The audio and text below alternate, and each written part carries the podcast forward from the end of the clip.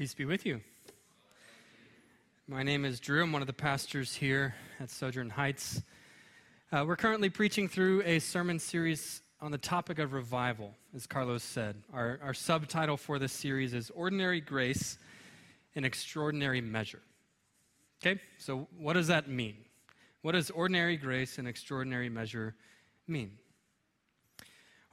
I, think it means we continue to do everything the Bible has always called us to do, and yet God works through us in such a way that it makes these ordinary things uncommonly fruitful.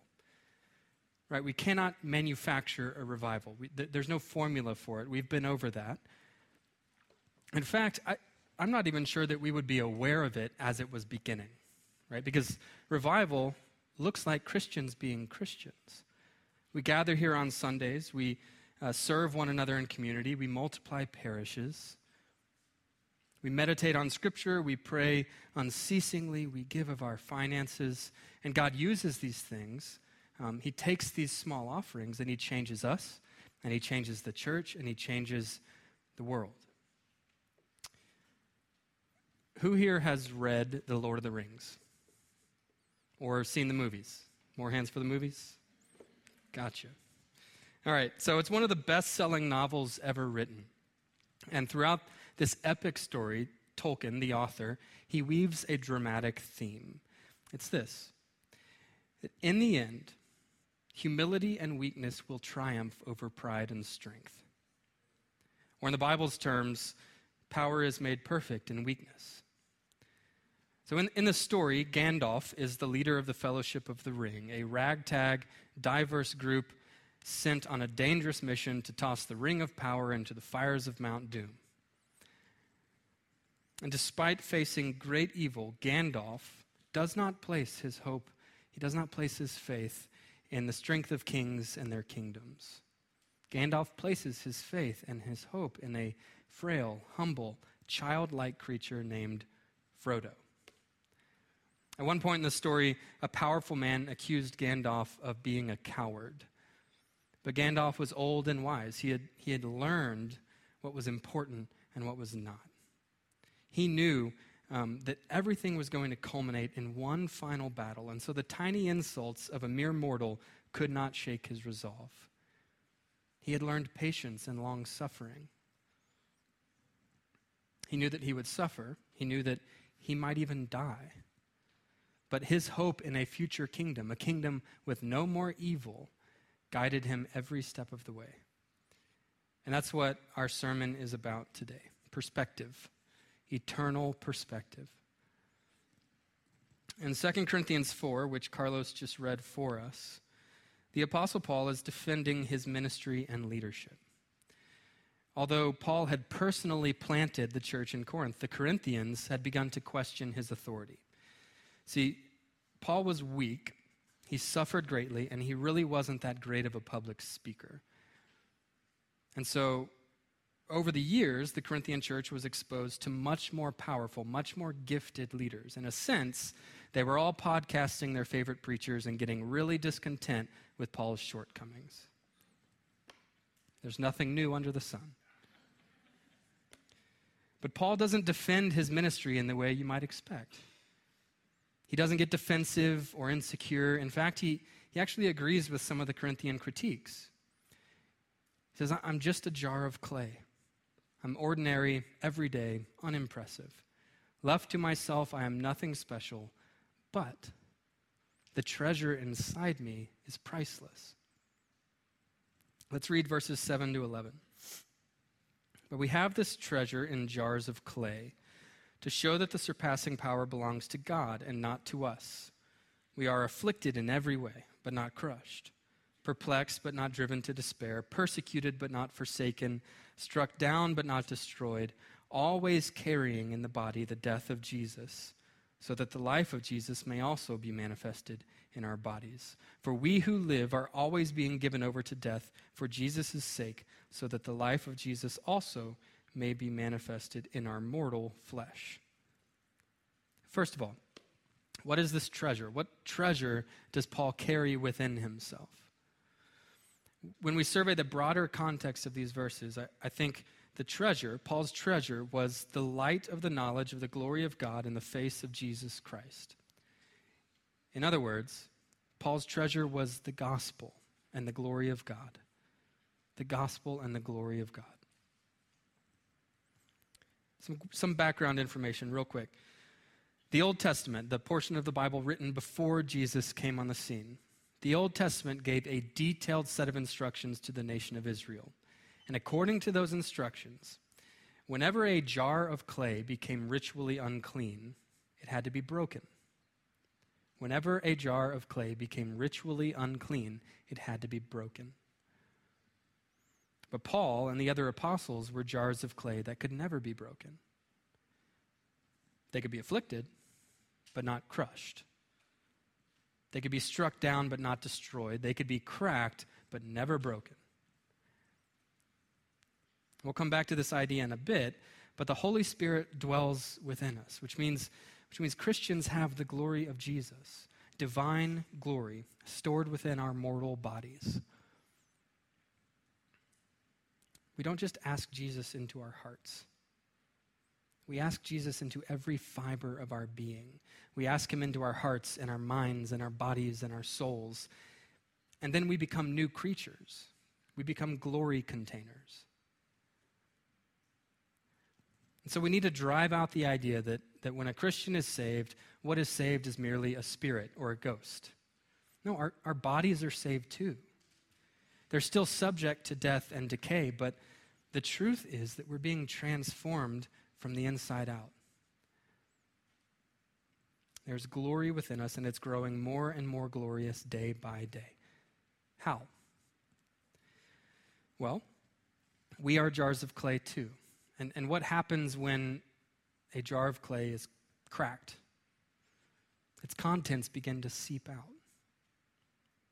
And so when we, when we suffer through pain and affliction by faith, the glory of God spills out for everyone to see. And when a brother or sister cracks and the community comes running to share that burden, we all get to see glory spilling out.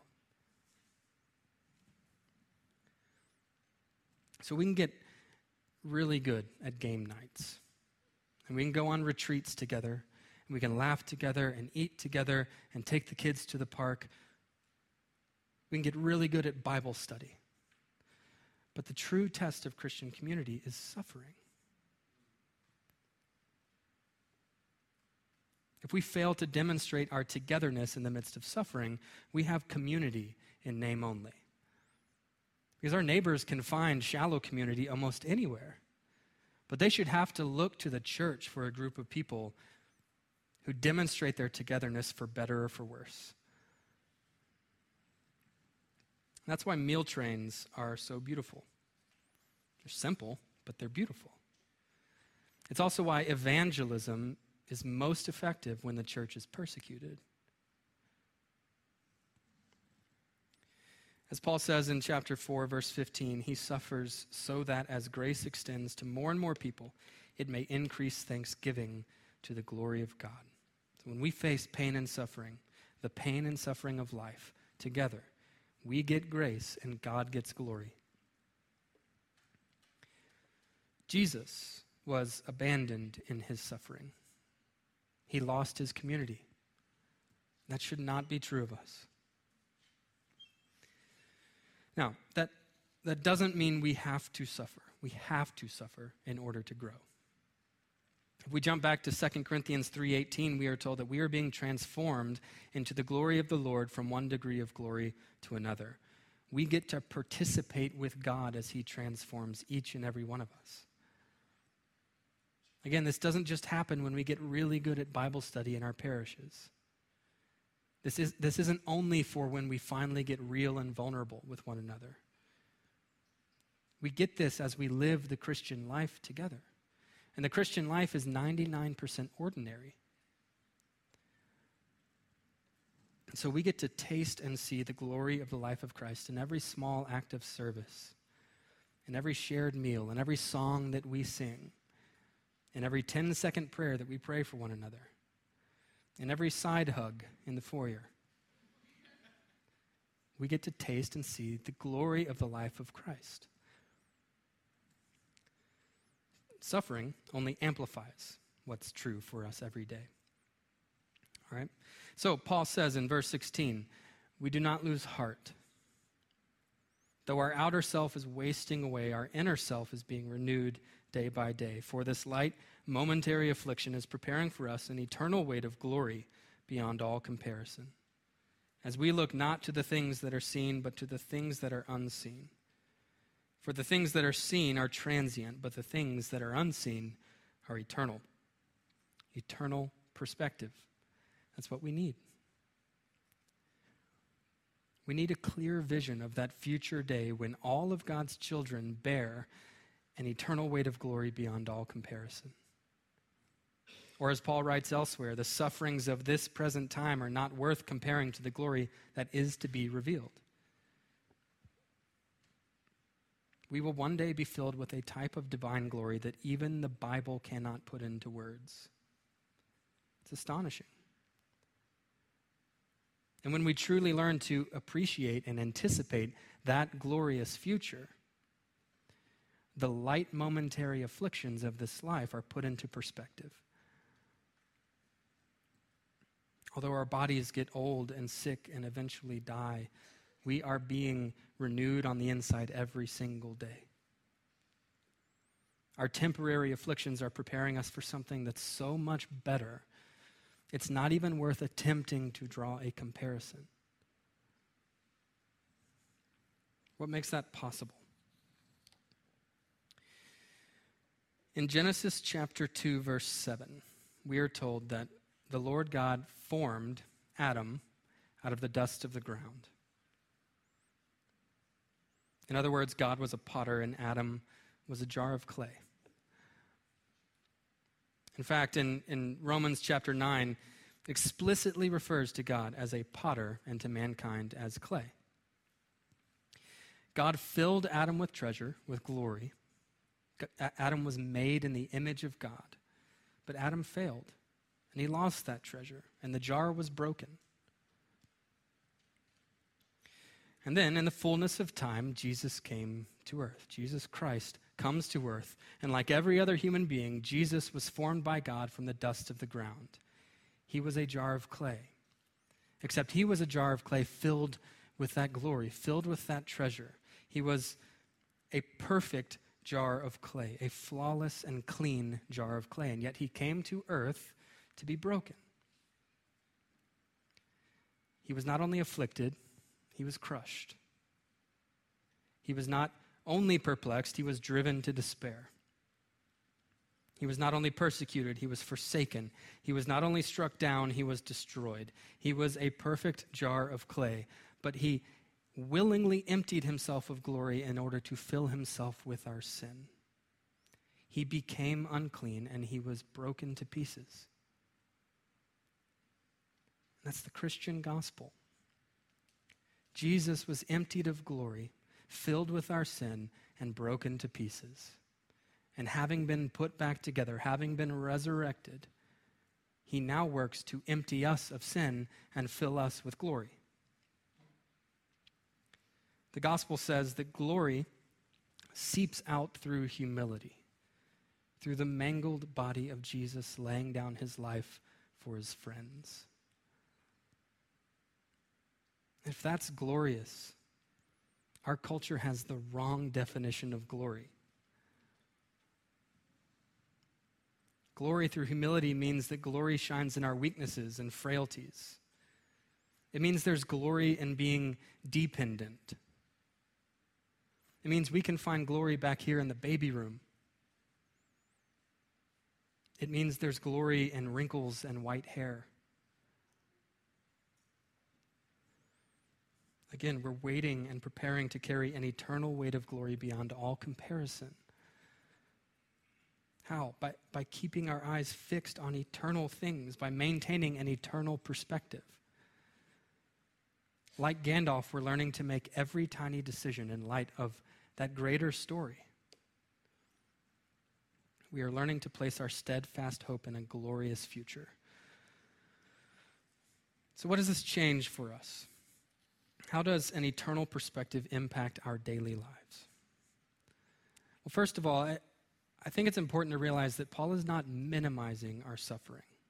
He's not advocating for stoicism or indifference. He doesn't want us to ignore our pain. In fact, if we were to keep reading through the book of Second Corinthians, we'd come to chapter 11 where Paul, Paul lays out a list of his own sufferings. Let me paraphrase that for us. I have faced exhaustion, imprisonment, and beatings. I have often been near death. On five different occasions, I've received 39 lashes. On three different occasions, I was beaten with rods. On one occasion, I was stoned. I've been shipwrecked three times, adrift at sea for days. I've faced danger from robbers, danger from Jews, danger from Gentiles, danger in the city, and danger in the wilderness. I've faced toil and hardship, sleepless nights, hunger, thirst, and exposure. And on top of all that, I'm anxious daily for the holiness and faithfulness of the churches that I've planted. Who is weak if I'm not weak? And so Paul doesn't ignore his pain. The Bible never teaches us to pretend like pain is painless. The Bible teaches us that even in the most painful of circumstances, um, those are nothing compared to what will be revealed in us in eternity. What is even the longest life compared to everlasting life? What are temporary pleasures compared with eternal riches? Right? That's your life. That is your life compared to eternity. And that's not sad or depressing. This passage means that's really good news. Eternal perspective strips anxiety of its power. After all, despair is only for people who can see the end with certainty. Hopeful people, people filled with hope, do not despair. An eternal perspective gives us nothing if not hope. God's plan for the future is better than yours. That's kind of an obvious statement for Christians, but it's something that we really struggle to believe. Eternal perspective subdues pain and sickness. Again, the light momentary affliction is preparing for us an eternal weight of glory beyond all comparison. When we look to the things that are unseen, the eternal things, we begin to see our pain and our sickness as light and momentary. Eternal perspective turns death into something meaningful. Our society, our, our modern society, doesn't deny the reality of death. Because you can't, you can't really. We do deny that death can serve much of any purpose. But that's not true for us. Christians can see that our mortality is a means through which God blesses us and everyone around us. And when we face death in faith, that is a powerful way to proclaim the gospel to the people around us. Eternal perspective means we don't have to complain as much. Grumbling, complaining in light of eternity is like whining on the way to Disney World because your parents won't let you have a gumball at the gas station. Really. God has promised an eternal weight of glory, and yet we're grasping for transient glory. This is also why money is so dangerous. Having lots of stuff blinds us to what's eternal. When we have a lot of stuff, our perspective gets shifted to the affairs of this world. We've got to take care of our stuff. Eternal perspective means we pray with greater fervency and serve with greater urgency. This life is fleeting, but the life to come is eternal. And so when we pray, when we serve one another, we're getting a jump start on relationships that we're going to be cultivating for eternity. Isn't that amazing? What if we began to see one another as immortal glory bearers? How would that change the way we relate to one another? And so, this future glory is worthy of our desire. It is worthy of your desire. This hope is a gift, but it's a, it's a gift you have to unwrap and actually use. We have, we have to let everything we see, see and feel and think and do be shaped by this hope, this eternal hope. Let's look ahead to 2 Corinthians 5, verses 1 and 2. This is how we will conclude. For we know that if the tent that is our earthly home is destroyed, we have a building from God, a house not made with hands, eternal in the heavens. For in this tent we groan, longing to put on our heavenly dwelling. So here we see Paul shifting the metaphor from a jar of clay to a tent.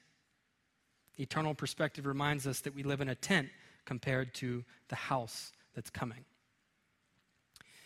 And this is, first of all, a reference to the tabernacle, which was a tent, and to the temple, which was a permanent structure. But we're going to go with the metaphor for just a bit. Some of you enjoy camping, right? It's, it's strange, but okay. Uh, here's the thing you probably wouldn't be willing to deal with the discomfort of camping if you thought that it was permanent. Right?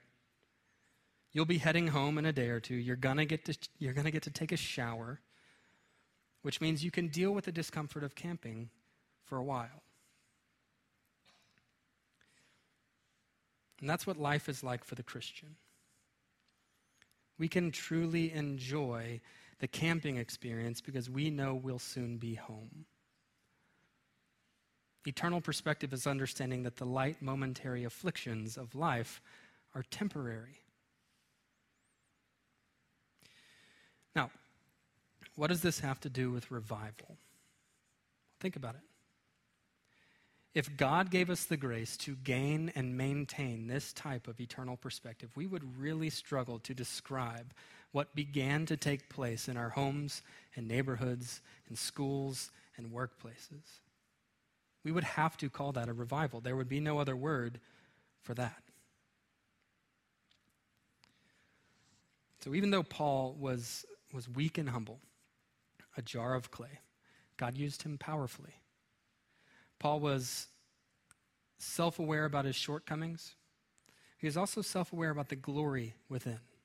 He knew the glory within, he knew the glory that was coming, and God used him powerfully. But Paul was only walking in the footsteps of Christ, who came to earth humbly, quietly, in poverty, to walk a path towards suffering and death. Jesus had an eternal perspective, and, and we all know God used him powerfully. So if you're a child in here today.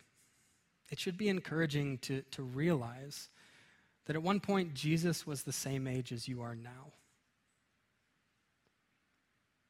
God has a purpose for children too, it's a grand purpose. Frodo was small. He wasn't a king or a warrior. He wasn't the strongest or the smartest. He was weak and he was humble. But the kingdom that was coming belonged to him as much as anybody. So let's follow Frodo as Frodo follows Gandalf, or let's follow Paul as Paul follows Jesus. It's the path of weakness and humility, but it, it really is the path to glory. Let's pray. Father, thank you for this day another ordinary Sunday to gather with the saints, to be encouraged by one another, to sing together, to hear from your word, to come to your table and break bread. Um, God, I, I do pray that, that by your Spirit you would give us grace to have this type of eternal perspective. We want to care most about what's to come because what's to come is so much better than anything we could taste here. Give us faith to see that and to live into that. Thank you for, for your presence here. We, we ask for your continued presence as we go to our homes. Um, be with us this week. It's in Jesus' name we pray. Amen.